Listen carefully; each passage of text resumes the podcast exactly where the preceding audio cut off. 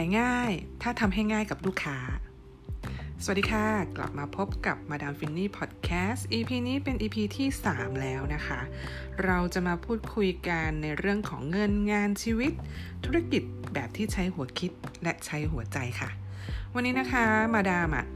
ชอบได้รับคำถามเกี่ยวกับเรื่องของการเพิ่มยอดขาย คนอยากขายของได้มากขึ้นนะคะ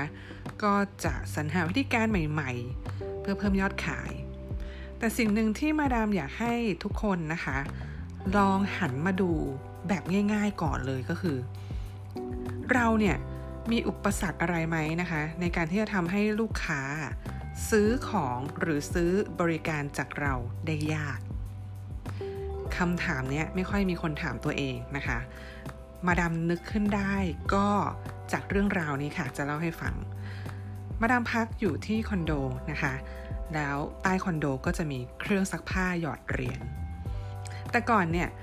มันจะมีอุปสรรคในการซักผ้าของมาดามค่ะ ก็คือว่า ถ้าไม่มีเหรียญนะคะ ต้องใช้เหรียญสิบเราก็จะไม่ซัก เพราะว่าเราไม่สามารถไปซักผ้าได้มันไม่มีเหรียญไปหยอดนะคะ หรือว่าบางทีเราไม่รู้ว่าเครื่องไม่ว่าง เราก็ห่อผ้าลงไป พอเจอเครื่องแน่น ๆ เนี่ย เราก็แบบไม่ซักแหละไว้วันหลัง นะคะ ซึ่งอุปสรรคของการไม่มีเหรียญกับไม่รู้ว่าเครื่องว่างหรือเปล่าเนี่ย มันทำให้จำนวนครั้งในการไปซักผ้าของมาดามมันน้อยกว่าที่ควรจะเป็น คือสมมติว่าอยากซักสักสิบครั้ง จะได้ซักจริงสัก 6 หรือ 7 ครั้งด้วยอุปสรรคจากเรื่องของเหรียญแล้วก็เรื่องของไม่รู้ว่าเครื่องว่างหรือไม่ว่างนะคะ ล่าสุดซึ่งจริง ๆ แล้วเนี่ยโซลูชันหรือว่าทางออกเนี่ยมันมีมาพักใหญ่แล้วแต่ว่ามาดามไม่ได้ใส่ใจ พอถึงจุดหนึ่งที่เราต้องซักผ้าจริง ๆ แล้ว เหรียญมันไม่พอค่ะ เราก็เลยสอดสายสายตาไปในห้องซักผ้าแล้วก็เจอป้ายติดอยู่ว่า มันสามารถเติมเงินที่แอปพลิเคชันนะคะ แล้วก็สามารถสั่งซักออนไลน์ได้ โอ้โห เท่านั้นแหละค่ะ ด้วยความที่วันนั้นเราต้องซักแล้วนะคะ เพราะว่าผ้ามันหมดไม่มีจะใส่ เราก็เลยกระทำการติดตั้งแอปค่ะ เติมเงินซึ่งก็ไม่ยากอะไรเลยนะคะ มันเป็นการโอนเงินแบบพร้อมเพย์พอเราโอนเสร็จ ยอดเงินก็จะขึ้นมาในแอปของเราทันทีว่าเรามีเครดิตที่จะสามารถซักผ้าได้ สมัครเติมเงินนะคะ แล้วในแอปเองเมื่อเลือก location ว่าเอาคอนโดนี้นะคะ ตึกนี้ มีกี่เครื่องเครื่องเบอร์ไหน อันไหนว่างอันไหนไม่ว่างคือแอปบอกหมด พอมาดามเห็นตรงนี้ค่ะ ก็เลยอยากจะเก็บมาเล่าให้พวกเราฟังว่า เขาได้เอาอุปสรรคในการที่ทำให้มาดามไม่ไปซักผ้าออกไปแล้ว นั่นคือเรื่องของการไม่มีเหรียญกับไม่รู้ว่าสถานะของเครื่องนั้นว่างหรือไม่ว่าง เพราะพอมาดามใช้แอป ไม่ต้องมีเหรียญก็ได้แล้วอะอยากซักเมื่อไหร่ก็ได้ ขอให้มีเงินในแอปนะคะ หรือมีเงินในธนาคารแล้วก็ไปเติมเอาแล้วมาดามก็จะรู้ล่วงหน้าว่าตอนนี้เครื่องว่างหรือเปล่า เพราะว่า status ในแอปบอก อย่างเงี้ยค่ะ มันคือตัวอย่างของการที่ผู้ประกอบการรายนี้เขาเอาอุปสรรคของลูกค้าออกไป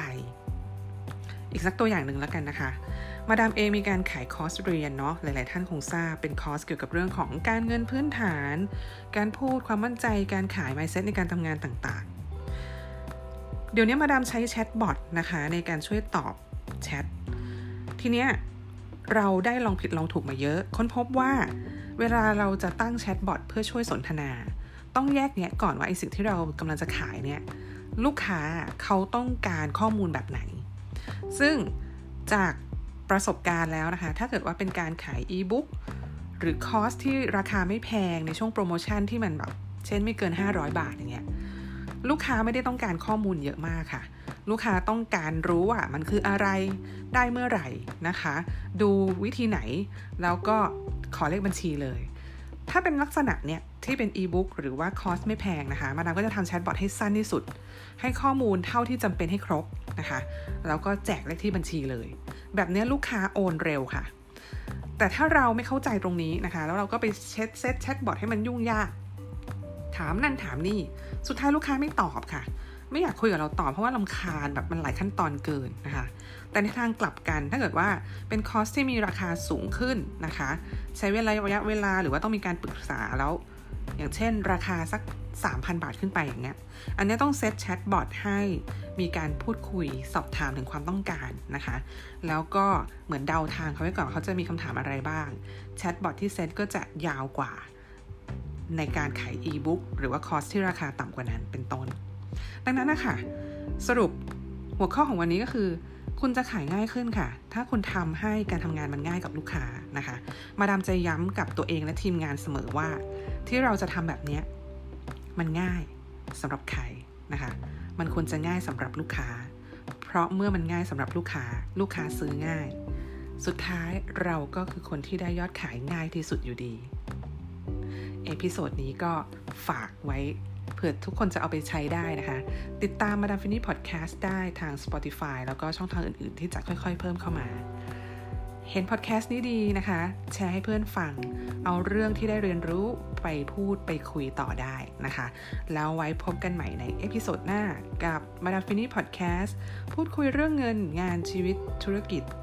ในแบบที่ใช้หัวคิดและใช้หัวใจค่ะ